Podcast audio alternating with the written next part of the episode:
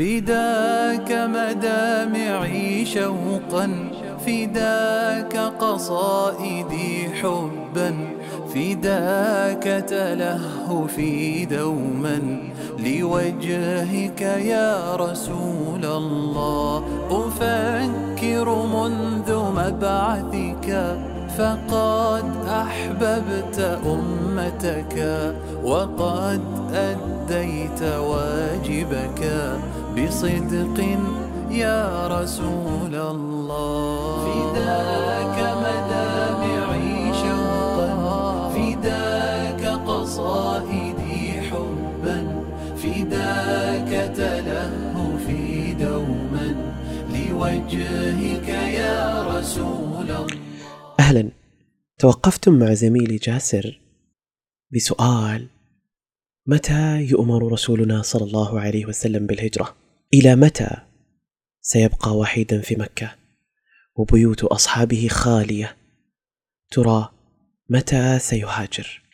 يقول ابن عباس رضي الله عنهما: كان رسول الله صلى الله عليه وسلم بمكة فأمر بالهجرة، وأنزل عليه: وقل رب أدخلني مدخل صدق وأخرجني مخرج صدق واجعل لي من لدنك سلطانا نصيرا.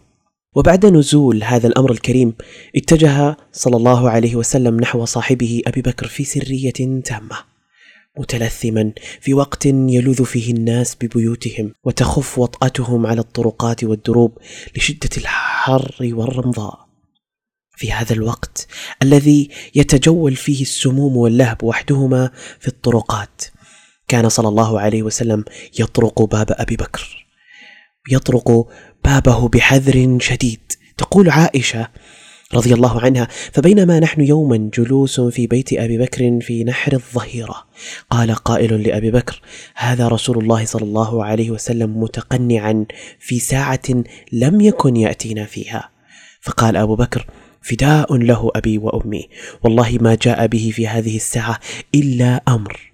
فجاء رسول الله صلى الله عليه وسلم فاستأذن فأذن له فدخل، فقال النبي صلى الله عليه وسلم لأبي بكر: أخرج من عندك. فقال أبو بكر: إنما هم أهلك بأبي أنت يا رسول الله. قال صلى الله عليه وسلم: فإني قد أذن لي في الخروج. فقال أبو بكر: الصحابة بأبي أنت يا رسول الله. قال رسول الله: نعم. قال أبو بكر: فخذ بأبي أنت يا رسول الله إحدى راحلتي هاتين. قال رسول الله صلى الله عليه وسلم: بالثمن، أي سأدفع قيمتها لك يا أبا بكر. هذا ما كان يفعله رسول الإسلام صلى الله عليه وسلم.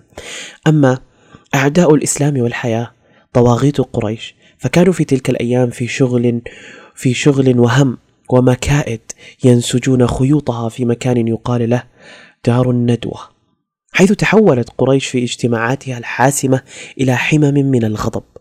دار الندوة تحولت إلى بركان ثائر يريد فقط رأس رسول الله صلى الله عليه وسلم بأي ثمن.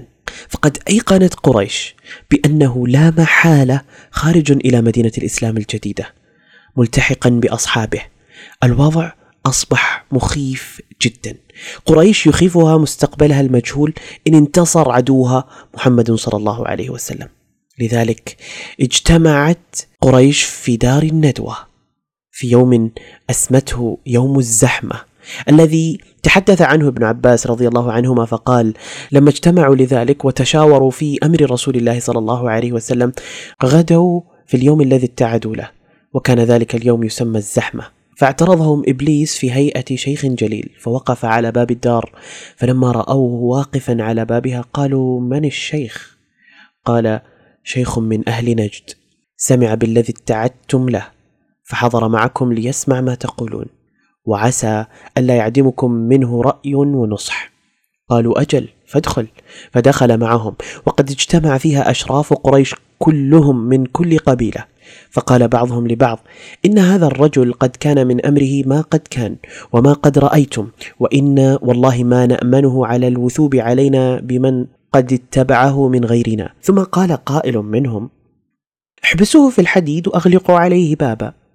ثم تربصوا به ما أصاب أشباهه من الشعراء الذين قبله زهير والنابغة ومن مضى منهم من هذا الموت حتى يصيبه منه ما أصابهم. فقال الشيخ النجدي: لا والله، ما هذا لكم برأي، والله لو حبستموه كما تقولون لخرج أمره من وراء الباب الذي أغلقتموه دونه إلى أصحابه، فلا أوشكوا أن يثبوا عليكم فينتزعوه من أيديكم ثم يكاثروكم حتى يغلبوكم على أمركم هذا، ما هذا لكم برأي، فانظروا في غيره ثم تشاوروا.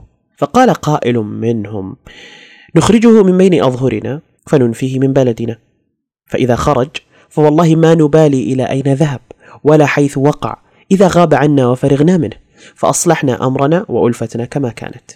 فقال الشيخ النجدي مجددا: والله ما هذا لكم برأي، ألم تروا حسن حديثه وحلاوة منطقه وغلبته على قلوب الرجال بما يأتي به؟ والله لو فعلتم ذلك ما أمنت أن يحل على حي من العرب فيغلب عليهم بذلك من قوله وحديثه حتى يتابعوه عليه، ثم يسير بهم إليكم حتى يطأكم بهم فيأخذ أمركم من أيديكم ثم يفعل بكم ما أراد، أديروا فيه رأيا غير هذا. فقال أبو جهل بن هشام: والله إن لي فيه لرأيا ما أراكم وقعتم عليه بعد. قالوا: وما هو يا أبا الحكم؟ قال: أرى أن تأخذوا من كل قبيلة فتى شابا جلدا نسيبا وصيتا فينا، ثم نعطي كل فتى منهم سيفا صارما، ثم يعمدون إليه ويضربونه ضربة رجل واحد فيقتلونه فنستريح، فإنهم إذا فعلوا ذلك تفرق دمه في القبائل كلها، فلم يقدر بنو عبد مناف على حرب قومهم جميعا، ورضوا منا بالعقل فعقلناه لهم. فقال الشيخ النجدي: القول ما قال الرجل، هذا الرأي لا رأي لكم غيره. فتفرق القوم على ذلك وهم مجمعون عليه، ذلك ما أسفر عنه يوم الزحمة. أما في بيت أبي بكر فلم يكن أقل نشاطا مما يحدث في دار الندوة، فالكتمان والصمت والعمل الدؤوب شعار للجميع. تقول عائشة: فجهزناهما أحث الجهاز وصنعنا لهما سفرة في جراب، فقطعت أسماء بنت أبي بكر قطعة من نطاقها فربطت به على فم الجراب، فبذلك سميت ذات النطاقين. فتاتان من فتيات الإسلام يواجهن الموت ليل نهار، يريدن بذلك وجه الله، ينشرن أذرعهن طريقا لمدينة الإسلام. هاتان الفتاتان ليستا وحدهما من بين شباب الإسلام، كان هناك شاب عظيم طرح للموت جسدا باعه لله سبحانه وتعالى، يفتدى به رسوله صلى الله عليه وسلم، ذلك هو ابن عمه علي ابن أبي طالب، يتلحف فراش الموت.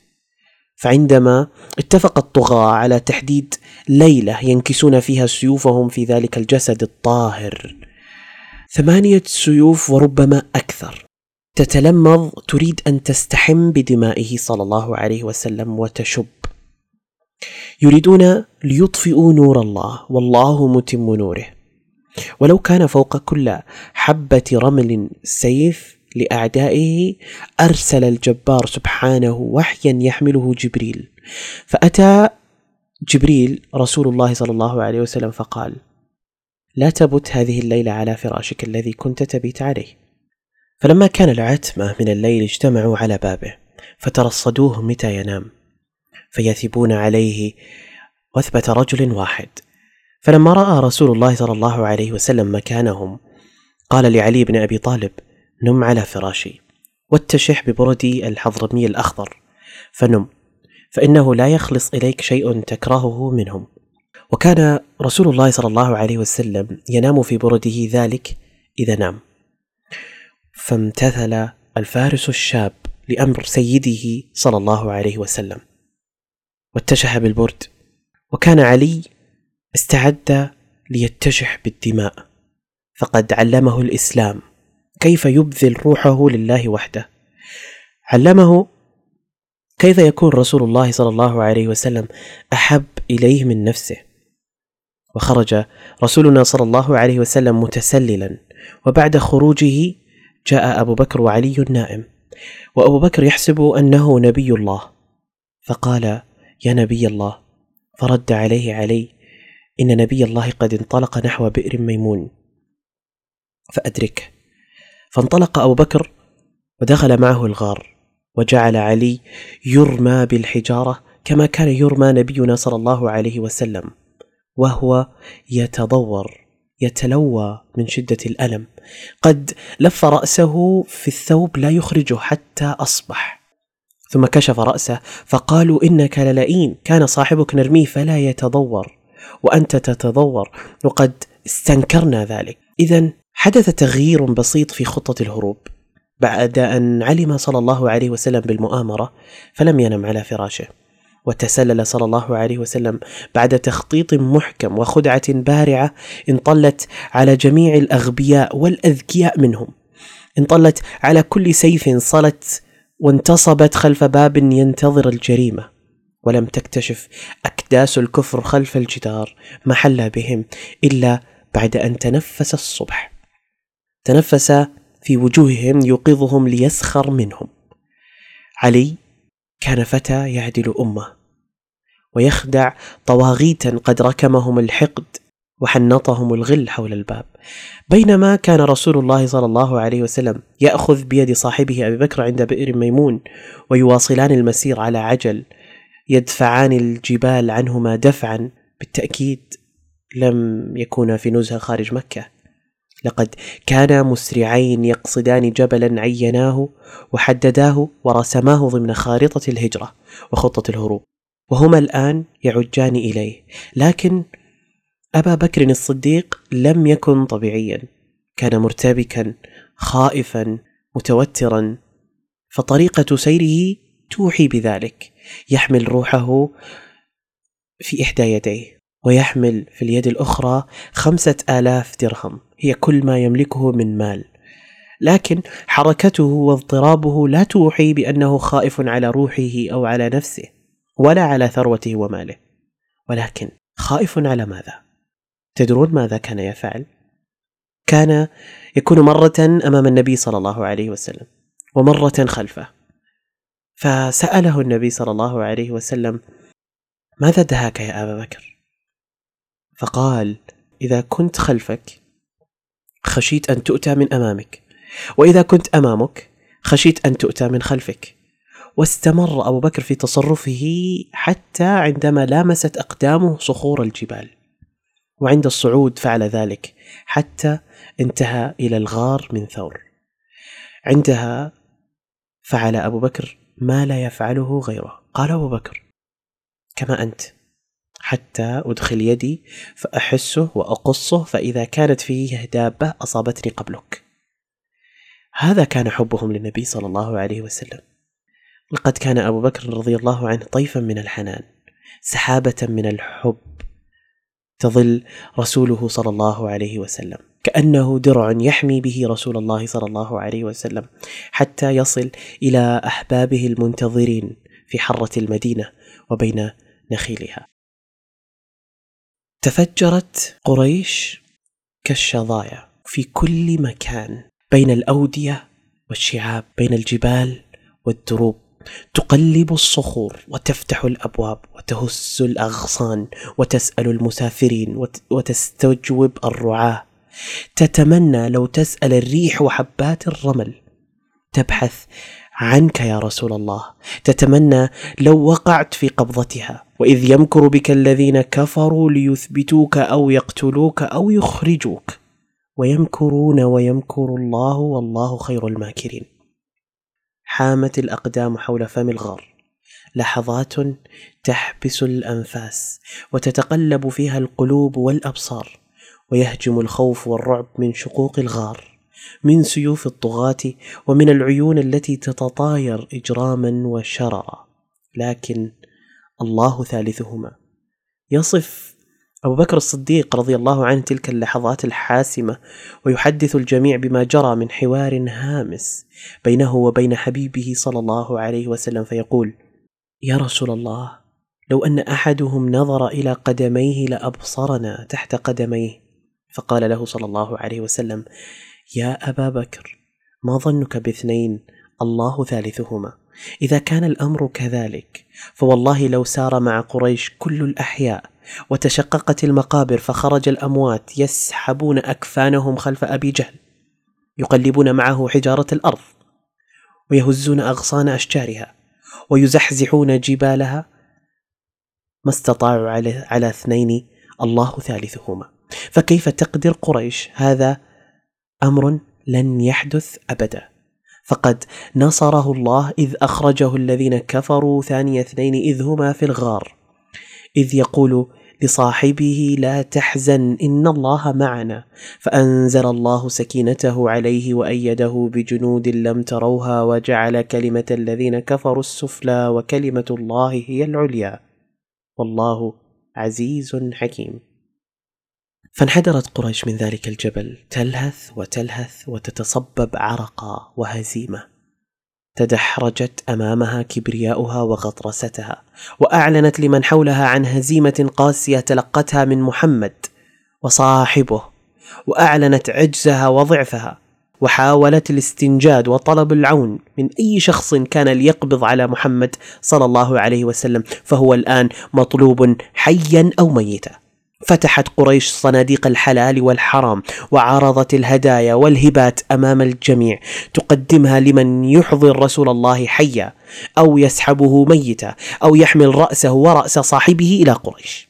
أحد الذين سمعوا بالجائزة، أحد الذين فركوا أيديهم طمعا فيها، رجل اسمه سراق بن مالك يحدثنا فيقول جاءنا رسول كفار قريش يجعلون في رسول الله صلى الله عليه وسلم وأبي بكر دية، كل واحد منهما من قتله أو أسره. إذن فقريش قد استنفرت رجالاتها وأموالها وتوجهت إلى كل العرب ضد رسول الله صلى الله عليه وسلم، تستحثهم وتغريهم، لكن رسول الله صلى الله عليه وسلم كان أذكى من الجميع، وقد أعد خطة محكمة لتذهب ضربات قريش في الهواء، خطة تجعلها لا تجني من ركضها سوى الغبار والعرق. أما تنفيذ هذه الخطة فقد بدأ حالما انحدرت قريش من جبل ثور، فرسول الله صلى الله عليه وسلم لم ينحدر بعدها، لقد قرر أن يمكث هو وأبو بكر في الغار 3 أيام. هذه الأيام 3 ستكون محمومة بالبحث والتفتيش، وهي كفيلة بالفت من عزيمة الكفار وتسريب الإحباط إلى نفوسهم. لكن كيف سيعرف رسول الله صلى الله عليه وسلم وصاحبه ما يجري؟ كان الجواب شابا من أبناء أبي بكر الصديق أيضا، ملأه الإيمان حبا وحماسا وبذلا، اسمه عبد الله بن أبي بكر، يعيش مع قريش في وضح النهار، يخالطهم، يكلمهم، يسمع منهم، يلتقط أخبارهم ومشاريعهم، ثم يحملها إذا جن المساء فيصعد بها الجبل. وفي الغار تكون أخبار قريش ومخططاتها بينة بين يد رسول الله صلى الله عليه وسلم وصاحبه. وقبيل طلوع الشمس عند الفجر وبعد أن يؤدي الصلاة مع رسول الله صلى الله عليه وسلم ينحدر إلى مكة ثانية ليقوم بمهمته من جديد. وعبد الله لم يكلف في هذه المرحلة إلا بمهمة واحدة، هي حمل الأخبار فقط، حتى لا يثير شك من يصادفه في طريقه. أما الطعام فقد كلف به شاب تربى في بيت أبي بكر أيضا، إنه أحد رعاة الغنم، اسمه عامر بن فهيرة، كان يسوق غنماته ويسيح معها في نزهة خارج مكة، وهذا أمر طبيعي لا يلفت الانتباه أبدا، فهو راعي غنم ومهمته تقتضي أن يكون خارج المدينة، فكان يحمل الزاد إليهما بعد العشاء ثم ينصرف عنهما قبل طلوع الشمس أيضا. تقول هنا عائشة رضي الله عنها فكمن فيه 3 ليال ويبيت عندهما عبد الله بن أبي بكر، فيصبح مع قريش ببكة كبائت، فلا يسمع أمرا يكتادان به إلا وعاه حتى يأتيهما بخبر ذلك حين يختلط الظلام. ويرعى عليهما عامر بن فهيرة مولى أبي بكر منحة من غنم فيريحها عليهما حين تذهب ساعة من العشاء، فيبيتان في رسل حتى ينعق عامر بن فهيرة بغلس، يفعل ذلك في كل ليلة من الليالي 3. إذن في هذه الخطة هناك بطلان، أحدهما يكشف تفكير العدو والآخر يحمل الطعام، لكن هل سيدوم الحال على هذا الوضع؟ لقد اشترى أبو بكر راحلتين، فأين هما؟ أعند عبد الله أم من بين أغنام عامر بن فهيرة؟ وكيف سيحصلان عليهما وعيون قريش تدور وتتلصص في كل مكان؟ لم تكن الإجابة صعبة على رسول الله صلى الله عليه وسلم، فقد أعد لذلك خطة محكمة كذلك. هذه الخطة تقضي بألا تكون الراحلتان عند عبد الله بن أبي بكر ولا عند عامر بن فهيرة، فلو كانتا عند أحدهما لارتابت قريش وزرعت شكها عينا تلاحقهما حتى تظفر بما تريد. ورسول الله صلى الله عليه وسلم يدرك ذلك كله ويدرك ما هو أبعد من ذلك، لذلك استخدم كل الوسائل المباحة المتاحة في أرجاء الكون الفسيح له. فأسند لهذه المهمة رجلا مشركا لكنه كان أمينا، وعده صلى الله عليه وسلم الليلة الثالثة كي يحضر الراحلتين، وكان هذا الرجل من أعلم الناس بطبيعة الطريق ومسالكه، يعرف كيف يتسلل بهما بعيدا عن حوافر الشرك ورماحه. تقول عائشة: واستأجر الرسول صلى الله عليه وسلم أبو بكر رجلا هاديا خريتا، والخريت هو الماهر بالهداية، قد غمس حلفا في آل العاصي بن وائل السهمي وهو على دين كفار قريش فأمناه، فدفع إليه راحلتيهما ووعداه غار ثور بعد 3، وانطلق معهما عامر بن فهيرة والدليل، فأخذ بهما طريق السواحل. على دروب السواحل الفجر سار يناضل، والليل صار مخيفا، والخوف كان الرواحل.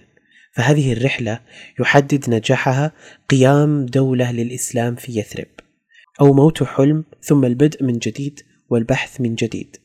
يقول الصديق رضي الله عنه: أدلجنا من مكة ليلا فأحيينا ليلتنا ويومنا حتى أظهرنا، وقام قائم الظهيرة فرميت ببصري هل أرى من ظل نأوي إليه، فإذا صخرة فانتهيت إليها، فإذا بقيت ظل لها فسويته ثم فرشت فسويته، ثم فرشت لرسول الله صلى الله عليه وسلم فروة، ثم قلت اضطجع يا رسول الله فاضطجع، ثم ذهبت أنفض ما حولي هل أرى من الطلب أحدا، فإذا براعي غنم يسوق غنمه إلى الصخرة يريد منها الذي نريد، يعني الظل، يريد منها الذي نريد فهو الظل، فسألت فقلت لمن أنت يا غلام، فقال لرجل من قريش فسماه فعرفته، فقلت هل في غنمك من لبن؟ قال نعم.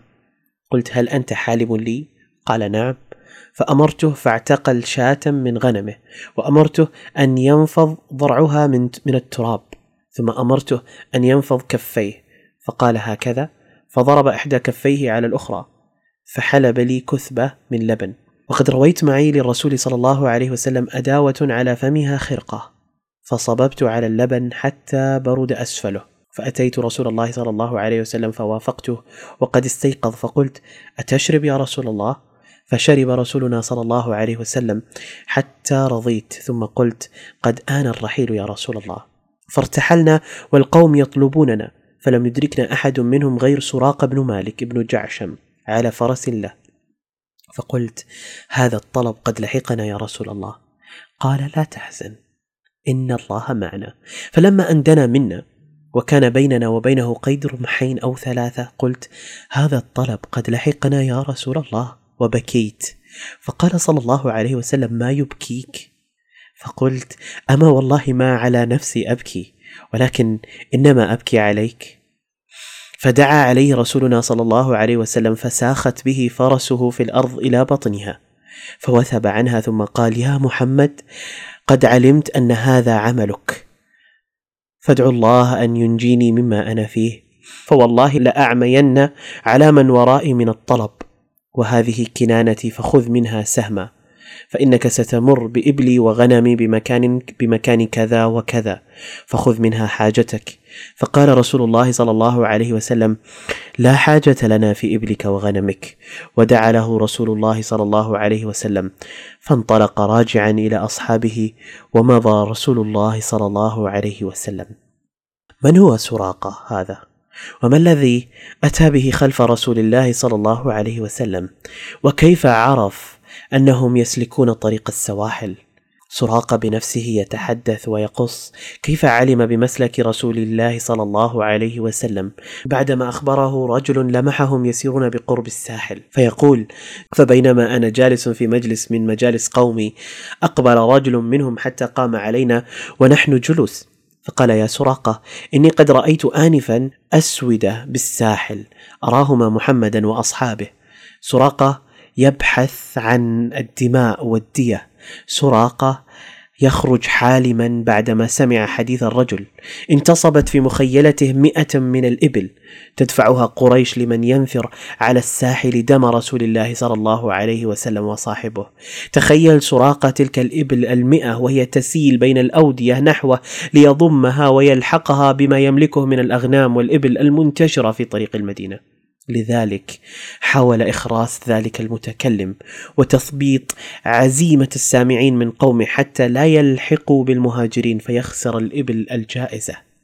لقد قال سراقة لذلك الرجل: إنهم ليسوا بهم، ولكن رأيت فلانا وفلانا انطلقوا بأعيننا يبتغون ضالة لهم. ويواصل سراقة حديثه فيقول: فلبثت في المجلس ساعة ثم قمت فدخلت، فأمرت جاريتي أن تخرج بفرسي وهي من وراء أكمة فتحبسها علي، وأخذت رمحي فخرجت به من ظهر البيت فخططت برمح على الأرض وخفضت عليه حتى أتيت فرسي فركبتها فرفعتها تقرب بي حتى دنوت منهم فعثرت بي فرسي، فخررت عنها فقمت فأهويت يدي إلى كنانتي فاستخرجت منها الأزلام فاستقسمت بها أضرهم أم لا، فخرج الذي أكره فركبت فرسي وعصيت الأزلام تقرب بي حتى إذا سمعت قراءة رسول الله صلى الله عليه وسلم وهو لا يلتفت، وأبو بكر يكثر الالتفات، ساخت يد فرسي في الأرض حتى بلغت الركبتين فخررت عنها ثم زجرتها فنهضت فلم تكد تخرج يديها، فلما استوت قائمة ركبت فرسي حتى جئتهم، ووقع في نفسي حين لقيت ما لقيت من الحبس عنهم أن سيظهر أمر رسول الله صلى الله عليه وسلم، فقلت له: إن قومك قد جعلوا فيك الدية، وأخبرتهم أخبار ما يريد الناس بهم، وعرضت عليهم الزاد والمتاع فلم يرزاني ولم يسألاني إلا أن قال: أخف عنا، فسألته أن يكتب لي كتاب أمن، فأمر عامر بن فهيرة فكتب في رقعة من أديم، ثم مضى رسول الله صلى الله عليه وسلم بعد أن أعطى الأمان لذلك الباحث الذي يريد قتله وحز رأسه، معجزة مخيفة ورادعة ما حدث لسراقة. إذن فرسول الله صلى الله عليه وسلم في حصن حصين منيع لن تصل إليه أيدي المشركين، فلماذا يقول لسراقة: أخف عنا؟ لماذا يقولها وهو محاط بهذا الحشد من الخوارق والجنود التي لا يعلمها إلا الله؟ إنه يقولها لأنه رسول جاء بمنهج من عند الله للبشر، وعلى البشر مهمة تنشره هنا وهناك فبجهدهم ينتشر، وعلى البشر أن يركضوا هنا وهناك بحثا عن الأسباب الموصلة للنجاح. ورسولنا صلى الله عليه وسلم في هجرته يرسم خطا لا يمكن أن ينتشر الإسلام إلا بالسير عليه. لقد هاجر صلى الله عليه وسلم بعد أن خطط ورسم وتكتم وتلثم وسار في الليل والناس نيام، ثم جعل نتائج كل ذلك إلى الله سبحانه وتعالى. إنه لم يتحدث لأبي بكر قبل الهجرة عن معجزات ستحصل في الطريق لأنه فعل الأسباب كما طلب منه، ثم فوض أمره إلى الله سبحانه وتعالى. إن الهجرة تطبيق عملي لقوله صلى الله عليه وسلم: إن الله يحب إذا عمل أحدكم عملا أن يتقنه، فإذا أتقنه فقد انتهى دوره. وهذه طاقة البشر، لا يكلفهم الله فوق طاقتهم، فإن قبض عليه المشركون وقبضوا على صاحبه فقد أديا ما طلب منهما ولا شيء عليهما، وإن أكرمهم الله بمعجزة أو خارقة فذلك فضل من الله. لكن المسلم يأثم إن لم يتقن عمله أملا في حدوث معجزة أو كرامة تقلب الأوضاع وعليه أن ينتظر النكسة في أي لحظة تطرق بابه. لقد استوعب رسول الله صلى الله عليه وسلم وأصحابه المستضعفون هذه الحقيقة، فدعوا وأسروا واختفوا ولاقوا ما لقوا في سبيل ربهم. ولما أقفلت قريش أبواب مكة كلها في وجوههم تركوها لهم، غادروها وهي أحب البقاع إلى الله وإليهم. لقد وقف صلى الله عليه وسلم يوما بالحزوراء في سوق مكة فقال: إنك لخير أرض الله وأحب أرض الله إلي، ولولا أني أخرجت منك ما خرجت. وقال: علمت إنك خير أرض الله وأحب أرض الله، ولولا أن أهلك أخرجوني منك ما خرجت. غادرها صلى الله عليه وسلم بعد أن ضاقت به، غادرها الصحابة كلهم نحو مدينة فاتحة الأذرع والأبواب، للهاربين، للخلاص، للحاملين سورة الإخلاص. غادروها إلى مدينة عطوف يحن فيها كل شيء، حتى الجذع يحن إلى رسول الله صلى الله عليه وسلم، حتى الحجارة فيها بادلت الصحابة عشقا. ألم يلتفت صلى الله عليه وسلم إلى جبل أحد فيقول: أحد جبل يحبنا ونحبه، إن الهجرة ترافق الشمس كل صباح، تحيي الغرباء وتقول لهم: إذا أتقنتم أعمالكم تحولت مدن العالم إلى مدائن للحب والأنصار، وشغفت جبال الدنيا بكم كما شغف جبل أحد بأسلافكم. نبينا صلى الله عليه وسلم ودع حبيبته وهي لا ترد، ولو أجابت لأبكت من حولها. ودع حبيبته وتركها وهو كاره. حالت الجاهلية بينه وبينها، لم يستطع البقاء بين أبياتها وجدرانها، فحملها في قلبه وارتحل. تمر الأيام والأعوام ويكبر ذلك الحب ويزداد به الشوق، فيقسم بالله لها أنه ما زال يحبها: والله إنك لخير أرض الله وأحب أرض الله إلي، ولولا أني أخرجت منك ما خرجت. لم يستبدل صلى الله عليه وسلم حبا بحب، بل أضاف حبا إلى حب. إنه يتجه الآن إلى يثرب. يثرب؟ لا، إنها ليست يثرب، فلا يثرب بعد اليوم. لقد وهبها قلبه ووهبها اسما جديدا. ما هو ذلك الاسم؟ يقول صلى الله عليه وسلم: أمرت بقرية قولون يثرب، وهي المدينة، تنفي الناس كما ينفي الكير خبث الحديد. إذن فهي منذ الآن ستدعى المدينة، المدينة المنورة، المدينة النبوية، المنورة بالحب والأشواق والعناق. أما أهلها فعلى طريق مكة يترددون، ينتظرون، يغدون كل غداد إلى الحرة فينتظرونه حتى يردهم حر الظهيرة. فرحوا بأصحابه واستقبلوهم وفتحوا لهم بيوتهم وصدورهم.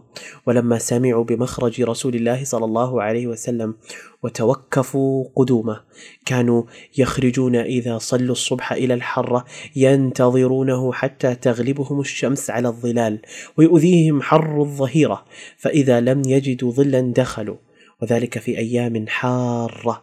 هذه هي المدينة المشتاقة، وهؤلاء هم أهلها.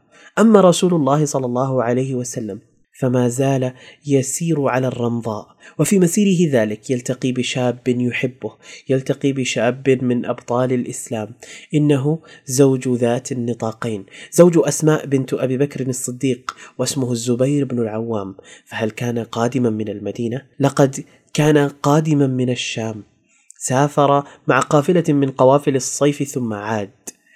لقد لقي رسول الله صلى الله عليه وسلم في ركب من المسلمين، كانوا تجارا بالشام قافلين إلى مكة، فعارضوا رسول الله صلى الله عليه وسلم، فكسى الزبير رسول الله صلى الله عليه وسلم وأبا بكر ثيابا بيضا جديدة. قبل صلى الله عليه وسلم الهدية من ابن عمته ولبسه وصاحبه الثياب، وأقبل على المدينة يختلط بياض ثيابهم ببياض السراب. لكن بعد أن أحرقت الشمس المنتظرين فعادوا بعد انتظار طويل. أقبل رسول الله صلى الله عليه وسلم وأبو بكر، فلم يرهما أحد من الأنصار، لم يرهما أحد من المهاجرين، ولا حتى من المشركين عابدي الأوثان. لكن يهوديا رآهما، كان فوق حصن قومه واليهود أناس لا يعيشون إلا في حصون أو حارات مغلقة عليهم، وما زال جزء منهم كذلك إلى أيامنا هذه. ربما كانوا يعتقدون أنهم أبناء الله، وأنهم بقية البشر لا يستحق، وأن بقية البشر لا يستحقون شرف الاتصال بهم. سندع اليهود وما يعتقدون لنتابع موقف ذلك اليهودي مما رأى. ماذا فعل؟ وماذا جرى للأنصار بعد ذلك؟ وهل دخل صلى الله عليه وسلم المدينة أم تريث أم لم يتجه إلى المدينة مباشرة؟ هل خاف من يهود؟ هل كان خائفا من شيء؟ لا، لكنه مال بخط سيره نحو مكان قريب من المدينة يسمى قباء، ونزل على أناس من الأنصار يقال لهم بنو عمرو بن عوف. فلم يملك اليهودي أن قال بأعلى صوته: يا معشر العرب، يا معشر العرب، هذا جدكم، هذا حظكم وصاحب دولتكم الذي تنتظرون. فثار المسلمون إلى السلاح، فتلقوا رسول الله صلى الله عليه وسلم بظهر الحرة، فعدل بهم ذات اليمين حتى نزل بهم في بني عمرو بن عوف، وذلك يوم الاثنين من شهر ربيع الأول. فقام أبو بكر للناس، وجلس رسول الله صلى الله عليه وسلم صامتا. طفق من جاء من الأنصار ممن لم يرى رسول الله صلى الله عليه وسلم يحيي أبا بكر، حتى أصابت الشمس رسول الله صلى الله عليه وسلم، فأقبل أبو بكر حتى ظلل عليه بردائه، فعرف الناس رسول الله صلى الله عليه وسلم عند ذلك. وأما قباء فكيف كانت؟ كانت تنعم بمحمد صلى الله عليه وسلم، تحتضنه كأمه، تبشر به من حولها. فانتشر الخبر وشاع حتى وصل إلى يهودي آخر، فلم يصبر، لقد أطلق قدميه للريح والفزع يتجه بهما نحو ابن عم له كان يجلس بين نخل له، فقال: يا فلان، قاتل الله بني قيلة، والله إنهم لمجتمعون الآن بقباء على رجل قدم من مكة يزعمون أنه نبي. لا أعرف ما حدث لليهودي، لكنني أعلم ما حدث لأحد عبيده. كان عبده الكادح الحزين فوق نخلة في رأس عذق، يعمل يتصبب منه العرق والخوف. لقد سمع الخبر فأخذته رعدة هزته وهزته حتى كاد يسقط، لكنه تماسك حتى انحدر منها، وعندما لامس أقدامه الأرض توجه كالفرح نحو حامل الخبر فقال له: ماذا تقول؟ ماذا تقول؟ صمت اليهودي الذي حمل الخبر ولم يجبه، لكن سيده أجابه عن هذا السؤال إجابة مؤلمة. أجابه لكمة شديدة ثم قال له: ما لك ولهذا؟ أقبل على عملك. تجرع العبد المسكين الآلام والقهر، وأخرج من صدره اعتذار المساكين المغلوب على أمرهم، وقال: لا شيء، إنما أردت أن أستنبئه عما قال. وعندما خيم الليل على مرابع بني عمرو بن عوف وقباء، كان شبح ذلك العبد المسكين يتسلل كالظلام في الظلام، متخفيا خائفا، يتسلل حتى ظفر بمجلس رسول الله صلى الله عليه وسلم وأصحابه وأنصاره. كانت آثار العبودية والقيود والسفر والسنين تجلد وجهه وظهره، وتوشك أن ترتحل أو يرتحل.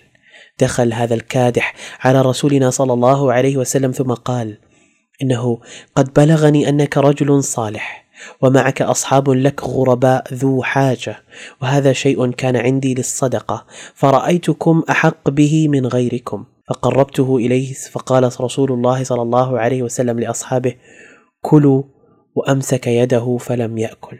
فقلت في نفسي: هذه واحدة. ثم انصرف ذلك الرجل الغريب وعاد من حيث أتى، عاد إلى سيده اليهودي. ترى هل أرسله سيده أم أنه ذهب من تلقاء نفسه؟ وما معنى قوله هذه واحدة؟ ولماذا انصرف بهذه السرعة؟ لغز محير هذا المسكين القادم من العبودية والمجهول، ولعل الأيام تكشف لنا مزيدا من أسراره. ذهب المسكين وذهب الليل وراءه، ومرت أيام، فلبث رسول الله صلى الله عليه وسلم في بني عمرو بن عوف بضع 10 ليلة، وأسس المسجد وصلى فيه رسول الله صلى الله عليه وسلم، وصلى فيه أصحابه، وبشر كل من يأتي إلى هذا المسجد ببشرى قالها فيما بعد: صلاة في مسجد قباء كعمرة. بقي صلى الله عليه وسلم 14 ليلة في قباء بين قلوب أهلها، ولم أتحرك قلبه نحو المدينة. ويقول أبو بكر رضي الله عنه: ومضى رسول الله صلى الله عليه وسلم وأنا معه حتى قدمنا المدينة ليلا، فتنازعه القوم أيهم ينزل عليه، فقال رسول الله صلى الله عليه وسلم: إني أنزل الليلة على بني النجار أخوال بني عبد المطلب، أكرمهم بذلك. وخرج الناس حين قدمنا المدينة في الطريق وعلى البيوت والغلمان والخدم يقولون: جاء رسول الله صلى الله عليه وسلم، جاء محمد، الله أكبر، جاء محمد، جاء رسول الله صلى الله عليه وسلم. فلما أصبح انطلق حيث أمر. كانت أمسية صاخبة بالهتاف للأضياف، أمسية صاخبة، فشمس محمد تجوب شوارع المدينة.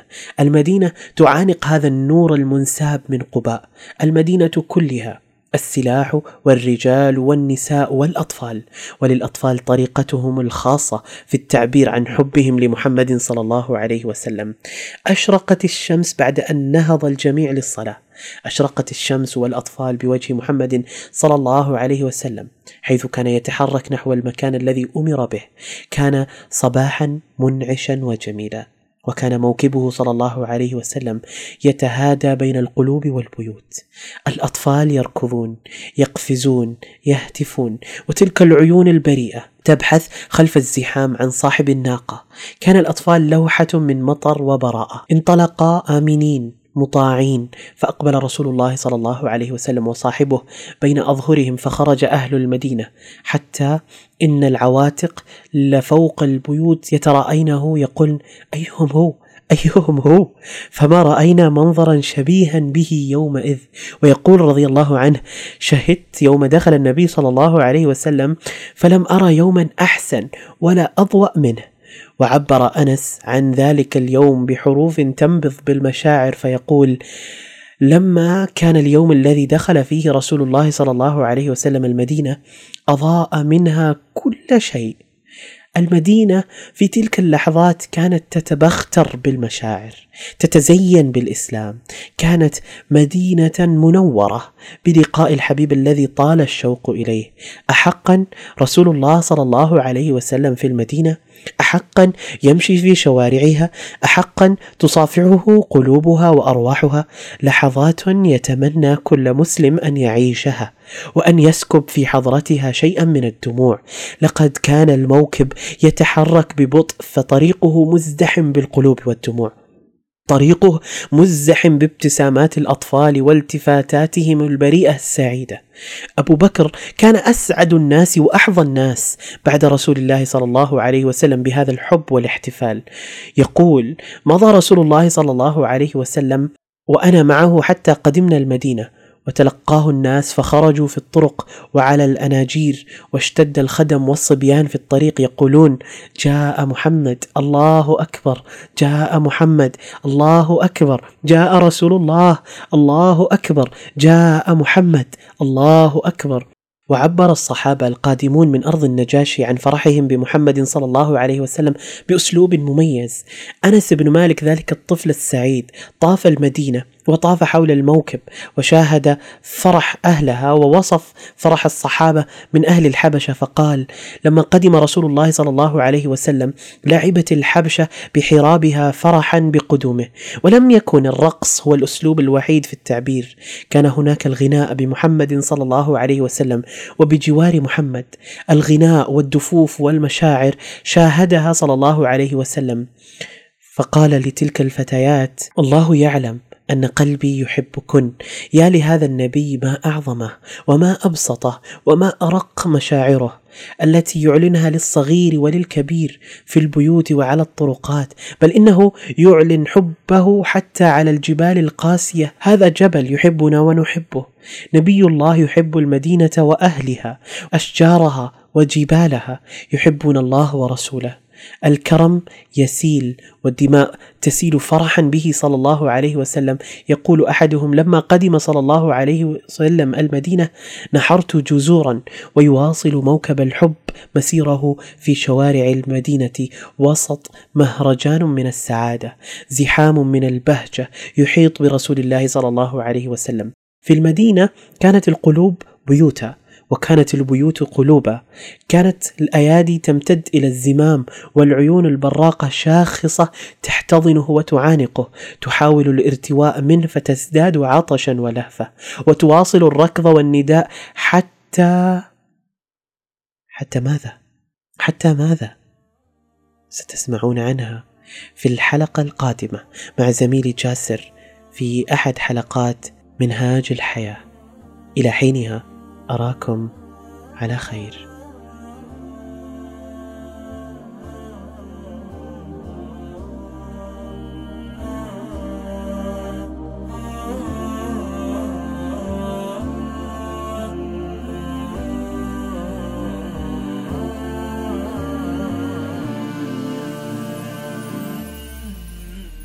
فداك مدامعي شوقا، فداك قصائدي حبا، فداك تلهفي دوما لوجهك يا رسول الله. أفكر منذ مبعثك فقد أحببت أمتك، وقد أديت واجبك بصدق يا رسول الله. فداك مدامعي شوقا، فداك قصائدي حبا، فداك تلهفي دوما لوجهك يا رسول الله.